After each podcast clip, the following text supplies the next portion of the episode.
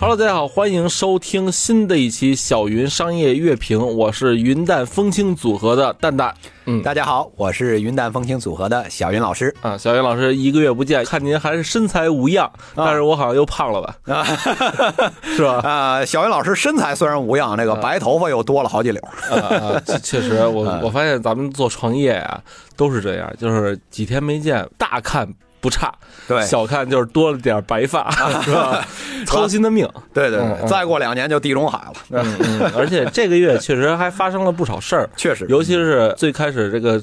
大家都纷纷为创业者惋惜嘛，然后又有一个知名的创业者不堪重负，选择了轻生，哎，确实是这样，就是大家都非常遗憾，就是这个是创业真的不是一个适合绝大多数人的这么一个选择，我觉得他可能只涉及特别特别少数的一些人。没错，所以其实我倒是觉得呀，咱们既然做的是创业节目，咱也不能鼓励人人都创业。我觉得全民创业、万众创新真的耽误了一波人哈。啊，这个里边反正不能说这个事儿是忽。有，但是确实有一些满怀热情的一些人冲进去，然后发现这个世界跟他们想象的世界完全不一样。嗯，不过咱们感慨半天啊，咱们还是回说正题。这个月其实发生了几个三件大事儿吧。嗯，就是首先说第一个大事儿，我不知道您年轻那会儿啊，年轻那会儿也不能说小时候，就是说玩没玩过那个宠物蛋？哎，有玩过，有玩过。那个时候这个东西特别流行，那基本上那个时候没那么多玩的嘛，大家就有这个东西，就是大家所有人都玩过啊，人手挎一个。哎，对对。对对，但是现在又有一个东西火起来了，就是您最近养蛙了吗？啊，青蛙对吧？对，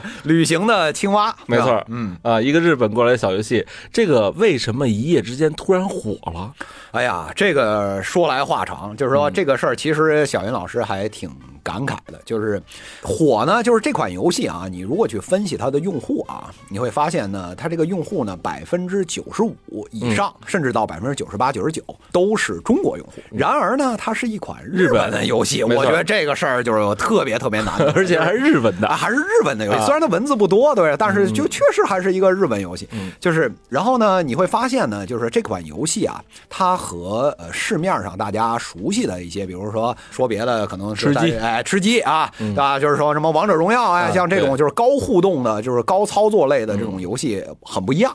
你会发现它不需要啥操作啊啊，对吧？然后呢，你会发现你你和那个就是里边那小青蛙呀，你也不需要啥互动，对对吧？你你说你能说话吗？跟他也不行。然后你能控制他去哪儿吗？也不行。他也不怎么他也对他也不怎么理你，对吧？就是这这偶尔给你发个小明信片，你还高兴半天，对吧？对，就是这么一个情况。你是这个东西呢，其实在日本是有比较长历史，在中国可能还是相对少一些。在日本有很长的一段历史，这种类型的游戏啊啊叫放置类游戏，嗯，它是一个很小众、很小众的这么一个品类，嗯嗯。那么所谓放置类游戏呢，就是你简单来讲，就是你把这个游戏角色啊放在那儿。你就观察他，然后 你就你就看他，他自己就在那儿按照自己的一些规则或者按照自己的一些想法，他自己就 AI 或者怎么样，他就在那儿动。然后呢，就是你不太你不太能控制这个东西的走向。嗯。然后你你你的唯一能做的就是静静的坐在那儿看。这个符合这个民族的调性啊，对，很有意思，特宅，哎，很宅。呃，但是呢，你会发现，就是这款游戏啊啊到。中国来这段时间真是爆火，那么所有的下载量都在中国大陆，而且你会发现所有的各大这个科技媒体，包括游戏的这些媒体，其实大家都在跟这款游戏。嗯，我个人是这么觉得啊，就是我觉得呢，它这款游戏呢，还是切中了我们当代人的这么一些，就我们叫小情怀吧，或者打到心里最软的那一块了。哎，对对对。那么这里边呢，我觉得可能是两块人。啊，一块儿呢，可能就是像我们这个这个八零后啊，小云老师也是八零后啊，九零后啊这些。那么现在孩子呢，也就是两三岁，然后四五岁啊，差不多这个样。刚当爹，哎，刚当爹，刚当妈啊。然后这个时候呢，你就是开始为人父母的这些哎小想法，家都有了，说孩子呀成长啊，然后你就觉得哎，孩子越懂越多，控制不了了。对。然后又回想起当年自己是熊孩子那段时间，对吧？那些东西有焦虑，有焦急。然后一看这个。这个青蛙，哎，就跟当年自己那样，就是差不多。偶尔还看个片儿，手指什么的，对对对对对对对，啊，削个小木头啥的，对吧？哎，挺有意思，对吧？所以大家对这种事情就是呃特别有感触啊，这是一波人。那么还有一波人呢，就是我们现在就就更年轻的一代人，嗯，更年轻的一代人呢，就是从小云老师的观察啊，就是他们就是呃现在也都工作了，这波人也都大学毕业工作了。那么工作以后呢，你会发现就是每天九九六啊，各种忙啊，就是特别是在一线城市这九零九五后，你说你让他养个活的，对吧？养那狗什么，养个猫什么之类的，你好像晚上十点回家，那基本上也都饿死了，对吧？就是肯定干不了这事儿。那么。但是呢，他们会发现，就是说，如果手机里有这么一个东西，那么这一代人呢，就是更年轻的这一代人，他们对这些虚拟的这种宠物，那么他们的接受程度比之前的这代人还要更高一些。对，啊，所以呢，他们在这里面寄托一些情怀，我觉得也是非常可以理解的。嗯，而且呢，其实这个宠物跟咱们之前玩的那个宠物蛋啊，唯一的不同，我觉得是什么呀？宠物蛋你就是喂它水，喂它饭，它就长大了。对对对，啊，而这个呢，它真是你不知道它是变成一个臭流氓，还 是还是变成一个什么样的一个形态，是吧？哎 对对就是干干什么你是琢磨不透的，特像真实还原。哎，这块儿呢，我觉得可能是从人群的角度来讲，可以做一个更深入的一个解读，就是什么呢？呃，我们就讲养宠物啊，养宠物大体来讲可以分成两大种人，啊，一种呢喜欢养狗，对啊，一种呢喜欢养猫。那么养狗的这种类型的人，我们叫 dog type 这种 person，那么他喜欢的是什么呢？就是说啊，我这个这每天这个跟这个狗有很多互动啊，扔个什么都飞盘，然后狗让你叼一下，然后每天绕着你摇尾巴，哎，就这样，有很亲密啊。这是养狗这一类人。那么养猫的这一类人呢，正好相反，就是你说猫啊，这是这个是一个神奇的动物，对吧？我们都管这个这养猫的人叫铲屎官，对对吧？哎，因为猫老爱搭不理嘛哎，对对对对，是吧？这个这个是我们叫猫奴，对吧？对对对 对，就是人家才是主人，对吧？啊，所以就是你会发现，就是说不管你这个有钱还是没钱，对吧？他都不理你，对吧？然后他自己想干点啥，他就干点啥，特高冷哎，很高冷，对吧？这理你呢就理你一下，跟你玩一下；不理你呢，说不定三天，哎，出门窗户一开，哥们儿就走了。对啊，过两天，哎，不知道什么原因，反正又回来了。就饿了回来了，，哎对，你会发现，就是这种喜欢猫的这种人，那么他对于这种旅行青蛙这种游戏啊，嗯啊，特别有好感。就是你会发现，就是这个蛙的这个行为啊，跟猫的这个行为是高度一致，对吧？他就是你放在那里，然后他想干点啥，他就干点啥，对吧？你你现在能做的就是默默的在这儿，然后打好行囊哎对对对，打好行囊，然后为了下一次旅行，对，对，是这样的这么一个一个情况，嗯。所以我觉得现在呢，这两年就是喜欢猫的人现在越来越多了，我们叫吸猫族，像这种都嗯。有，对吧？所以我觉得就是从这个角度来出发呢，这个游戏为什么这忽然一下就变得很火爆，跟这个也有一些关系，就是啊切突切中了一波小众人群的痛点。哎，对，确实是这样，嗯嗯，是，所以您看啊，之前其实大家都很烧钱做像王者荣耀、吃鸡这样的游戏，嗯，那可不是一两个团队就能干的。哎，那确实是对吧？啊，但是其实这样的小游戏也不是 BAT 出的，嗯也不是一个大团队出的，但是确实是它的用户下载量啊、活跃度啊，也不比农药差了，对，是吧？所以这能反映出一个什么样的情况呢？我觉得是这样的，就是说，嗯，这件事儿其实带给我们整个创业圈啊，我个人认为啊，很多正能量。呃，是什么呢？就是说，你这个团队可能没有什么名气。然后做出这款游戏呢，如果从这个投入的美工成本或者等等很多编程的成本来看，远不如什么王者荣耀，远不如这个吃鸡这种类似这种大型的这种游戏。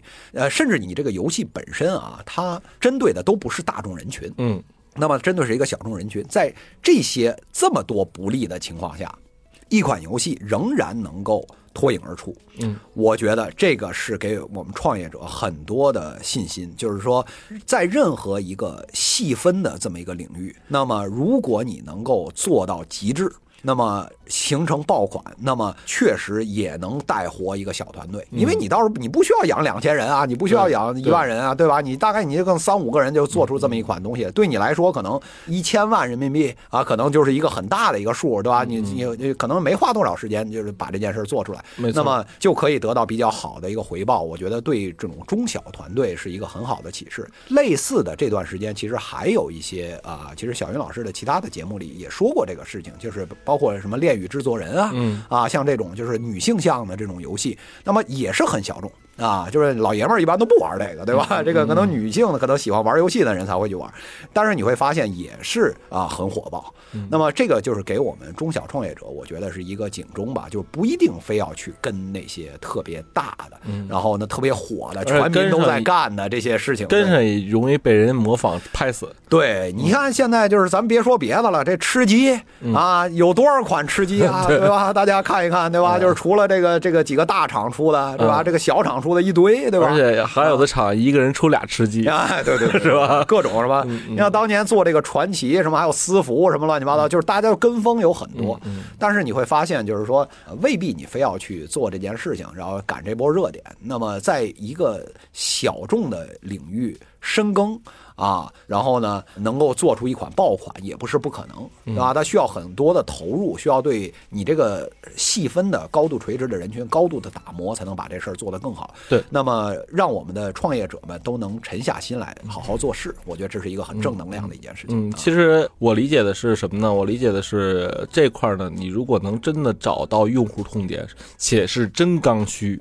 且高频，不管是做什么，你是做一个游戏也好，还是做一个街边店也好，还是做一个 APP 也好，我现在都能找到它的新的机会。但是一定是从一个大的赛道里切一个小的点进去深挖。才能有机会，确实你上来做平台肯定没戏。对对对，所以现在创业者很多就是有一个大的毛病，就是上来就说这个说小云老师，我能不能做一个平台啊？丹总，我们要做一个什么东西？连接左右两端。是是是是，我觉得这个事儿啊，就是大家把心态要放平和一些，就是说呃，能够做一个细分的一个锥子，能够立住啊，这是已经是一件很不容易的这么一件事情了。没错，对，所以这个我觉得作为创业者看这个青蛙游戏，你应该看出不一样的东西来。嗯，那再来说刚才咱们提到的，不断提到的吃鸡啊啊是。其实您看啊，现在不管是王者荣耀这个类型的游戏，还是吃鸡，还是其他的互联网项目，你会发现现在创业已经进入到一个黑暗森林的时代啊，确实是这样。什么叫黑暗森林呢？就是其实我先给听友普及一下啊，如果大家看过《三体》的话，一定会知道，所谓黑暗森林就是你现在有一东西，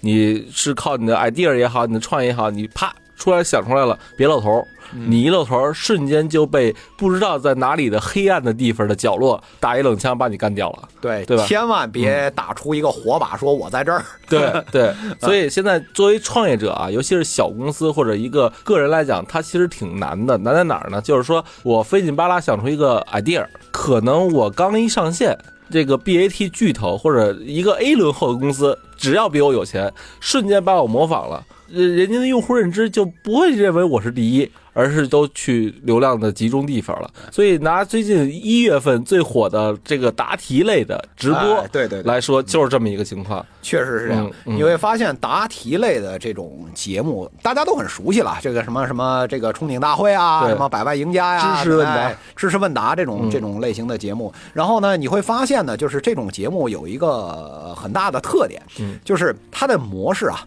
特别的轻，嗯，就是你基本上呢，就是反正就有些题呗，嗯，然后呢拉人头进来答，然后呢几轮以后，然后就能分钱，或者每轮都能分钱，没错，对，然后呢最后然后呃谁得一个大奖，然后大家哈哈一笑，然后这事儿就完了。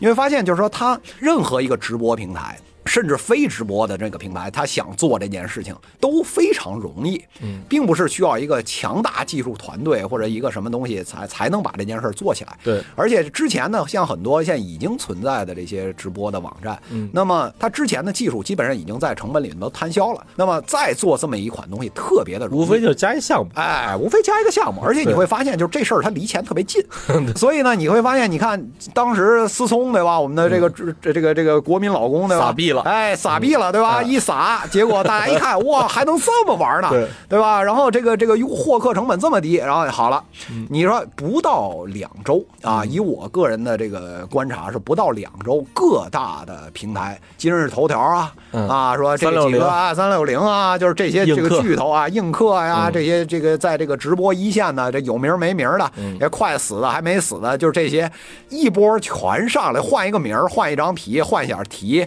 对吧？换一稍微结构换一换，然后就直接就全上，嗯嗯。这个是真的是，就是刚才这个蛋总刚才提到这个这个我们叫黑暗森林是吧？嗯。中国这个互联网的这个迭代的这个速度啊，或者说抄袭的这种，不能说抄袭吧，模仿对吧？嗯微创新哎，微创新。哎，对，嗯。这这名字好听对吧？咱咱要要往正能量上说，微创新对，嗯。微创新的这种能力，我觉得这世界罕见。我觉得嗯你像美国，你得恨不得得得俩月以后才能有新的都终于出来，嗯。好，中国的恨不得今儿晚上就出现另外一款，所以你会发现，就是创业者，就如果小微创业者，就是特别容易就被这种东西淹没掉。对，所以我觉得这块儿应该给一些小微创业者一个警醒，警醒什么呢？不要再想着我通过一个 idea 一夜暴富了，或者一夜成功了。对这件事儿其实挺难的，就是说，仍然就是说，你说喝我们叫头啖汤，对吧？就是哎，这第一口汤，对吧？第一口汤呢，确实好喝，但是呢，目前互联网给你的机会，基本上你是以前还觉得能喝个半年，对啊，现在你能喝个俩礼拜，你就已经很不错了。呃，照这个答题来看，嗯能喝三天就不错。哎，确实是对，但是其实咱从另外一个角度来说啊，为什么这么多大哥们纷纷入场？您刚才提到了一个话挺重要的，就是说它的获客成本很低。那您能不能先咱们先分析一下是怎么个获客成本低？嗯嗯这里边呢，咱们就是拿这个早期的这个思聪的这个憧憬大会，对吧？帮着站台拉了一堆明星，对吧？那么。当时的投入，那我们简单来看，就是基本上是十万，对吧？十万人民币，对吧奖金哎，奖金，奖金池就十万人民币。然后最后呢，这件事儿二十五万人进来，嗯 你平均算下来，基本上就是四毛一个。对，四毛一个，这就是小云老师就是经常说说这就是家门口那搓堆儿菜啊，也比这贵，对吧？四毛钱一个，咱就别说别的，就是你我不知道有没有听友在做这个金融啊？做金融你做那个 P to P 的这种金融平台啊，咱们先别管什么合法非法，咱们先不讨论这个事儿。你的获客成本基本上是在一百块钱到一百二十块钱之间嗯啊，差不多就是差不多。那么你想想，我四毛钱一个获客成本，对吧？你说在互联网的今天，对吧？你你说为什么，对吧？我们再想一想，为什么？比如说今年啊，阿里包括京东。啊，说什么新零售啊，这呀那呀，就是核心是线上什么获不着客哎，呗获不着客了，没办法了，就是炒线下去了。为什么河马先生啊，就是怎么就是我这些乱七八糟什么大润发呀，就搞这些，就是因为线上拉人太难了。嗯，那这线下拉人，对吧？所以像现在这种，你如果能四毛钱获一个客，而且你大家发现啊，注意这个四毛钱你获的这个客是一个非常高质量的这么一个客。为什么这么说呢？就是说，比如你大家可能就是有一些就是这个这个在创业一线的人做过推广。特别是在微博上，你说你花个对吧十几万对吧？哎，买买来那时候多少粉丝对吧？就是这个黑产灰产或者怎么样，你买来这些，他妈能有一半是活人，这这已经很不错了，对吧？真人哎活跃真人活跃高丽高质，哎，这很难。嗯你想答题这波人进来是什么人？你可以想想，第一活人，第二真人，嗯对对吧？第三他在那段时间里面就答题的那段时间高度集中高度集中，哇，那脑子哦是嗖嗖的转，对吧？就是这这关注，对吧？像这种用户，你哪儿你还四毛钱一个，对吧？你跟我说四十，我都给你，对吧？所以在这种情况下，等于是趟出了这么一条路，我能够用一个极低的成本，然后获得一批极高质量的用户，嗯啊，然后这个东西，那么在目前互联网这个呃线上格局几乎固化的这么一个呃情况下，嗯这是一个特别难得的一件事儿。没错，所以你看，这个冲顶大会或者等等这个些百万赢家等等这些东西出来以后，救活了一批这个直播企业啊！你想这直播快挂了。啊，之前你说怎么样？剩下的就是什么找一个什么大胸的妹子在那儿唱歌，对吧？然后呢，要不是找一些牛人在那打游戏，对吧？除了这就就剩下没喊麦也不许喊了，对吧？啊这个被摁死了，对吧？我还真看了很多，啊就是现在大胸妹子直播卖内衣，啊后边挂着仨字儿“不试穿啊对对对，所以他们蛋蛋总要蛋总要注意影响做这个节目，对吧？”。呃，所以其实我觉着，呃，就像刚才您说的，它其实是互联网找了一种新的模式，嗯能够更低成本的去获得高质量的粉丝的途径。啊，确实是这样，就是买流量的一个新的方式。对就是你可以认为这个东西就是一个新的流量包。对，因为啊你想啊，他去地铁打广告也得一百万，哎，他拿一百万撒了币了啊，他其实在短时间内更精准，而且更快。您说的非常对，嗯就是你想想那个，就是现在有颇多的这个创业团队以这个去地铁刷墙为荣。对对但是你真想，就是说你在那儿等地铁，你说奔驰在那儿刷个墙，我看哦，奔驰牛逼，对嗯吧？可以，对吧？你这我从来都没听说过你，好，你去地铁刷一个墙，根本没用，你知道吧？没转化根本没转化，对吧？大家看着哦，这样，它都不是 marketing。注意，marketing 和 branding 是两个完全不同的东西，就是一个是做品牌，一个是做这个营销的转化，这是两个完全不同的事儿。刷地铁只能做品牌，它做不了转化。所以在这种情况下，你会发现，你拿那一百万，你你咱别说一百万了，咱拿十万啊，把这事儿好好干干。对你撒给某个直播平台，你分他一半钱，啊，把这事儿干了，我觉得比那个干那个刷地铁刷墙有效率多了。对，所以咱们刚才啊，给听众讲了一下为什么这些大佬是纷纷入场的底层逻辑。那您看看有什么后续演变的可能性没有？因为现在小米已经进场了。对，但是我觉得小米进场跟他们还都不太一样。小米的问答呢，可能都是基于在它的生态链企业、它的产品、它的品牌内部，你回答问题。那这是不是一个新的企业营销方式？啊、我认为确实是这样。就是后续呢，我们大家可以看一下，它演化一定是有两件事，它一定会干。第一件事儿呢，就是带货。那么小米已经这个这个事儿已经是就是，其实小鱼老师之前一期节目已经说过这个事儿，现在小米已经把这事儿做了。什么意思呢？就是你所有大家不是高度集中嘛，对吧？那好了，那我让你猜猜这产品多少钱，嗯对吧？我让你就是呃说我这个产品有什么性能，嗯或者我最后最简单的，我把奖品变成小米手机，对啊，换个别的扫地机哎，什么东西都可以，小米之家那么多玩意儿，对吧？对往里装，对吧？这事儿有多难，对吧？所以一定会出现除了小米以外，比如比如说京东啊，比如说淘宝，啊，就是上来就带货。哎，这个是一个一定会走到这个这个模式上面去。那而且就是因为大家高度集中，所以转化的成本就是特别低啊啊，对商家是非常有利的。这是一条路。那么另外一条路呢，我认为就是说，呃，让 C 端用户，就是参加答题的这些用户啊，让他们来付费。那么之前呢，大家都说啊，我赢钱啊，就是猜一道这一一一道题猜的写写弄对了多少钱啊，两道题弄对多少钱，连猜弄多少钱多少钱。现在呢，你会发现就是说我是我可以让 C 端用户来付费，比如说你在比如说第随便说第三轮啊，你忽然答错了。啊，死了，复活想复活吗？没问题，那给二十块钱你就复活了，对吧？这个是，说你一看，比如四个选项，这这排除不了，对吧？怎么办？哎，你再给五十块钱，我帮你划掉俩选项，对吧？你给集中一下，对吧？嗯，一定是可以搞这些的。没错。所以就是说，像 C 端用户收钱这个脑洞啊，我就是说，这个小云老师一分钟能开一百个这种脑洞。肯定会往这方面发展。对，所以呃，在这块呢，我反而倒看到另外一个机会啊，就是说，其实您看，比如说我拿同样的一百万去投放一些传统媒体的广告，我不如去拿一百万直接就去撒币，可能聚集起来的当瞬时流量会很大。那么，同样是一个线下店或者是一个公众号，但他要想用这种撒币的方式，是不是社群？它是不是更快一些？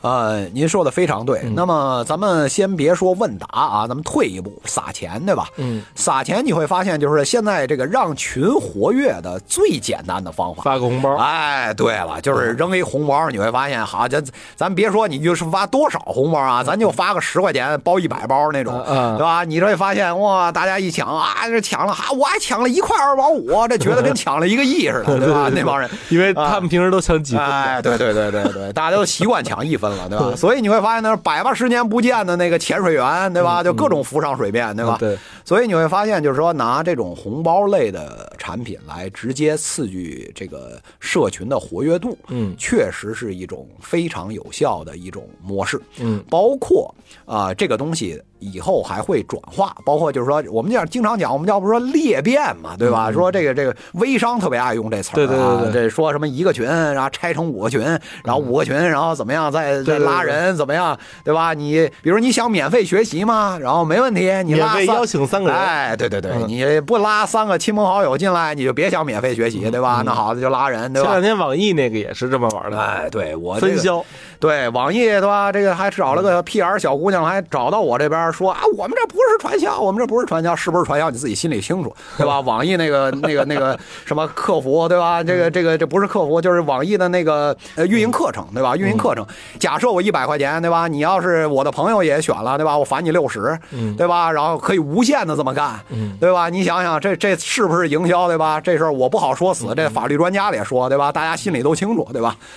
嗯 嗯。对，所以那您看啊，比如说一个小公司，就拿蛋姐创业来举例子啊，嗯，那我们比如说，如果在春节后有广告投放计划，嗯，那其实不如同样的十万，我拿出五万块钱给听友分了，那其实其实效果也差不多了。哎，您说这个确实是真的是这样，就是说这个让我想到了有一个经济学的一个术语，嗯，它叫 helicopter money，嗯，什么意思呢？就是就是国家比如说要刺激经济啊，现在有很多比如说这个量化宽松啊，有些我们讲。讲宏观经济啊，它有一些这种手段。那后来大家有一有一些人就提出了，你与其这么干，你不如啊拿开个直升机，你找那人多的地方，拿那箱子装一箱现金啊，你就往下撒钱，更有效。为什么呢？就是说他拿这个用客户或者说这个一般民众，他拿这个钱就可以直接去消费了。嗯啊，它是一个直接的刺激。对。那么对于这个我们这很微观的，比如说蛋姐以后做什么，然后或者小云老师以后要做什么，其实你会发现，就是说拿钱来直接来。刺激用户比买礼品强多了，哎，比那个你去什么刷墙啊，或者你把搞一些什么乱七八糟那个东西，其实有效的多。所以我觉得有时候直接拿钱这件事啊，在互联网公司这个里头，就像这个房间里的大象。大家都看见，但是大家都不说，绕着道走，对吧？您说的非常对，都在那拼运营、拼营销、拼文案，是吧？实际上是这样的，就是说把这话再说白一点，就是现在这个运营一线的这些老所谓老司机们，所有人都知道最好用的是什么方式，但是最好用这些方式有至少有九成是写在刑法里面的，就是不敢用，对吧？或者说我就一天到晚绞尽脑汁看怎么样擦着边。能把这事儿干了，嗯往回倒腾一下，我们就知支付宝当年。对吧？这都黑历史，对吧？这校园日记，对吧？这档子事儿，对吧？都是这路子，对吧？这是往这黄赌毒上引，对吧？这这样才能传播的快，大家都知道。但是就是比，就拼着谁不被抓。嗯，就是你会发现，就是说，大家现在就是开始比谁底线更低，嗯，啊，这个，所以然后剩下的呢，你说除了这些好用的，剩下全是不好用的，你得玩命的干，而且你还不一定那转化率能高。嗯，所以呢，就是其实一线运营也是一个挺苦的一件事儿，这这大家充分理解。嗯，没错。所以这块呢，也给大家一个：如果你是一个创业者，你又没有太多钱去打广告，你不妨啊，把它缩小个十几倍、一百倍，你套到你这事儿上，看看有没有一套方式能够帮你瞬间聚起流量。因为我觉得现在的眼球经济比以前好做多了。以前眼球经济可能你弄个快闪呀，动辄几百万出来才能做个世界营销，现在好像在小范围内世界营销是可以的。对，我觉得现在这个自媒体时代吧，啊，包括微信出来以后，那么它的大自媒体的想出名门槛越来越低了。嗯，当然我不是说鼓励大家去做黑产啊，不是这个意思。那么只不过说呢，就是说我们会借助一些更好的杠杆的力度，因为现在门槛更低了。那么想跳过这个小门槛，没远比以前要容易得多。没错，所以大家可以去想一些运营的一些技巧。是，然后呢，第三件事啊，其实现在咱们也是比较火的，但是跟头两件可能没太大关系。这个事儿火什么呢？就是这个。OFO 又出事儿了，是吧？是的，是的，我们看见这个这个撕逼大战是吧？哎呀，这今年啊，咱们没少说的。这个蛋姐和小云老师一起做这个乐评，对吧？这都说了好几次了，对吧？每个月都跟共享单车有关。对，就是这个事儿呢，确实是这两年搞的，就是在共享领域吧，啊，是比较火的这么一件事儿。那最近呢，出了这档子事儿，给大家稍微普及一下。是什么呀？就是撕逼。对，怎么撕逼呢？就是说这个 OFO，大家知道，这个一到冬天啊，基本上天儿一冷，大家都不怎么愿意骑车了，特别是北京啊。是。然后不服的同学可以到街上试一试啊。东北都没有，东北都没有，对啊？东北都没有了。所以这这种情况下呢，就是摩拜也不太行，对吧？在这段时间冬天，那么北方城市都不太好。在这种情况下呢，大家运营都有巨大的压力，现金流都有巨大的压力。在这种情况下呢，哎，腾讯这个媒体就跳出来了，然后说这。这个你看 OFO 这个账上就是这么多钱了，嗯然后呢还每月对哎对每每月还能发四五亿哎对对对对对，每月能发好这么多钱，言下之意呢就是俩月你就得付着啊对吧？然后呢，你要没有再有人给你续续一秒，对嗯吧？你这个基本上也就要挂了，啊，基本意涵的意思是这个。然后呢，这个 OFO 呢这边呢肯定是这个 PR 肯定得毛了，对吧？对，然后说没这事儿，全是谣言，对吧？然后，然后你说你再说，我们就告你去。然后呢，一纸律呃这个律师这个函就送到了这个腾讯那边。然后腾讯呢，这个比较有意思的是什么呢？一般来说，人家一般说媒体收到这种东西就怂了或者怎么样。哎，这腾讯啊，各种牛逼啊，就是说来这不怕，对对吧？就是你我们这有的是证据，再瞅一个试试啊，对，试试就试试就试试，对对，我觉得这个 真的是这样，就是说这个这个你你们来吧，你告我，我这有的是证据，不服咱们就法庭上见。嗯，所以这个所谓这个撕逼就是这么一回事儿，这档子事儿。不过，其实如果一个企业被爆出了它现金流马上要断的话，那可能真的会像易道那样集中挤兑的。哎，你说的非常对。这个之前啊，咱们就是说这个这个看到这个有，基本上我发现啊，就是说我倒不是说这个事儿能多真实的反映现实的情况，但是你会发现，这互联网上现在流传的这些谣言，他妈十个有八个是真的，对吧？这特别是这种很就是说少有空穴来哎，对对对，就是说这种运营不行的这种事情，我们就统计意义上来看，确实是这样。你说当年易到说啊不行不行不行，哎，那其实真的是当时就已经不太行。老贾都给拆了，老对，那那乐视那就更别说了，对吧？这个这个这个不行不行不行，对吧？最后就是真不行了，对吧？那这个事儿，所以说这个 OFO 到底行不行呢？这个事儿虽然没有实锤啊，咱们必须得把这事儿说呃掰扯清楚啊，这要有法律风险，对吧？这确实没有什么实锤，这个法律现在到目前为止还没判下来。但是呢，这件事儿你要说它完全是没有依据的啊，我我恐怕这件事儿可能也不是这样，嗯嗯啊，还是确实压力比较大主要投资人已经套现了一部分了，啊 是吧？对这件事儿，按照目前露出来的这些报道，我们看那个朱啸虎同学，对吧？啊，据说已经是这个这个乐呵了，已经离场了，对吧？三十亿，对？啊对，多几十亿美元。然后这个这个当年他进去的比较早期啊，比较早期，所以到这个时候呢，他把这个自己的这块东西，比如扔给阿里啊，虽然现在这个东西现在没有实锤啊，爆出来啊，都是这个所谓的谣言，但是露出来是这样的，就是朱啸虎把这个东西扔给了阿里或者卖给了谁，然后套现走人，对吧？但是这件事儿呢，可信度也是比较大，没错啊，所以在这块儿就体现出一个问题，就是说创业者到底该不该拿资本的钱，然后什么时候拿，怎么拿，还有资本为什么就这么冷酷无情，是吧？确实是这样。我觉得呢，从资本的角度来看呢，呃，创业者一定要非常对这件事情一定要有清醒的认识，而且要非常冷静。因为呢，资本它能，它本身是一个没有温度的一件事，它并不会就是说对你这件事儿有很高的热情，或者我要我是我你的导师，我要陪你一起成长。虽然他们就说的是这么说，但是但是基本上呢，大家都是最后都是伴着一个赚钱的这么一个目的来。所以呢，创业者要早期要对这件事有非常高的这种警惕性。资本能做什么事？你可以认为它是一个放大器。嗯啊，放大器是什么意思呢？就是说它可以瞬间把你一个很小的一个事儿放得很大。嗯，那么呃，但是放大器有好有坏。你这件事儿是变大了，你赚的钱可能能变成原来的一百倍、一千倍、上上万倍都有可能。但是同时，你这家企业的所有的缺点也会经过这个放大器，嗯放大到一百倍、一千倍、一万倍。是，对，在这种情况下，如果你不能够及时的运营上进行调整，那么这里面就有巨大的这个风险在这里。所以你像比如说我我们别的不说，我们仍然说这个 OFO 早期。对吧？小小的这么一个，对吧？北大的这个自行车协会这出来创业，对吧？小小的一个，瞬间拿了这么多的钱，上亿美元，在这儿烧进去，已经失去控制权了。对，你会发现这基本上这个这个戴维在里边是是不是一个这个吉祥物，对吧？大家这个这就已经已经反正心知肚明，因为？从资本的角度，你想我混了二十多年，你刚毕业，我为什么要让你控制？对，所以就是说，包括比如滴滴在背后进来以后，说这个这个程维，对吧？是不是来做这个 OFO 的董事长，是不是更合适，对吧？都有很多讨论。所以在这里你会发现，OFO 它在这个运营过程中，你会发现它的缺点也被暴露出很大倍啊、包括比如说他当时想的是，比如三五个月结束战斗。对吧？你这朱啸虎早年也是都是这么说的，对吧？一下扑起来，但是同样的时候，你扑到这么大摊子，你的弱点也很明显。如果一旦你不能在三五个月结束战斗，嗯，你的车坏的远比摩拜要快得多。对所以在这种情况下，那么摩拜是不是也坏？它也坏，但是坏的没有 OFO 快，。人家比你多扛三个月哎就赢了。扛多扛三个月，然后你的体量还特别大，嗯所以在这个时候呢，你会发现，你一旦把运营的包袱开始背上以后，你的现金流就会受到巨大的影响。嗯没，错，那会儿就尴尬嘛，换车也不是，不换也不是了。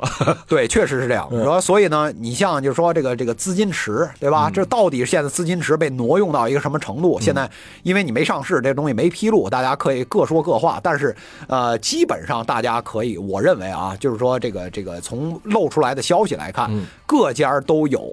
使用资金池资金来做一些其他事的这种这种至少苗头或者迹象或者说实锤嗯是这样啊，都都做出了类似的这种工作。为什么呢？就是在运营上面确实压力极大。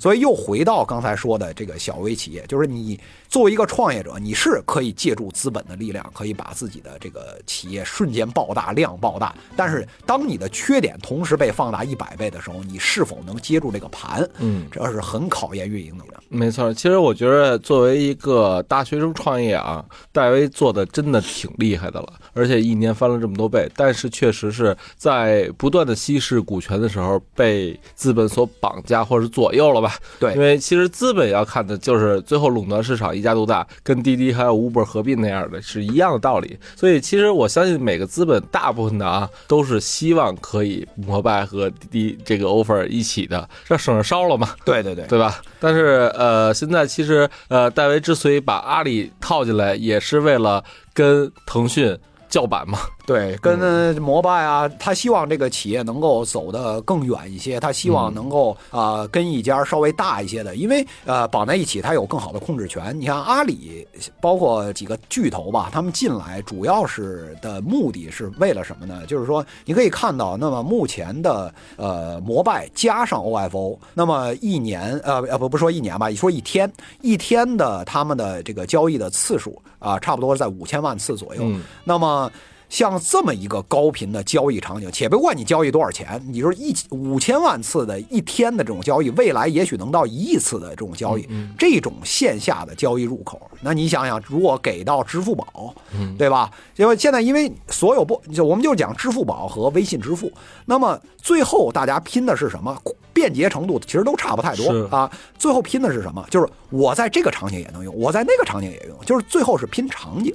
那么，如果能把出行这个场景占下来，这么多次的一个场景占下来，对这种巨头是有战略意义的。而且它就算收集大数据的成本也啊，对对，极大降低对对对对。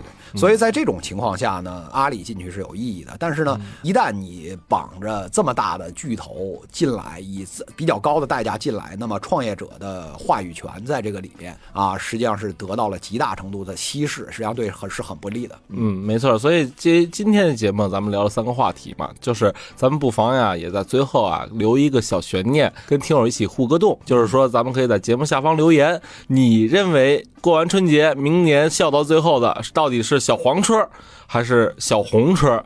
还是两家合并了，是吧？对，这是一个挺有意思的话题，我那个小云老师也会持续关注。是吧？然后，所以大家可以选 A over 获胜，B 这个摩拜获胜，C 合并。嗯 我觉得应该明年差不多了。对，我觉得应该差不多。而且现在，其实我觉得这里边说不定还有 D、E、F 这几个选项，对吧？什么永 永安行啊，什么之类的，是不是会又翻起来，对吧？嗯啊，所以呢，商业是这样，它是一个非常引人入胜的这么一个领域，就是它每一天都会有新的东西，特别是在中国这个神奇的土地上。嗯嗯，所以我们还真的挺想看看你们对这件事儿的理解和你们觉着谁会赢。这个事儿还真的可以挺有意思的哈。确实，嗯，所以大家可以在节目下方留言。那觉我觉得这是咱们春节前啊，嗯最后的一期小云商业乐评了。嗯，咱们那个也展望一下明年吧。啊就是小云老师，我觉得这个明年咱们可以聊得更深入一些，同时呢，要找一些有意思的话题。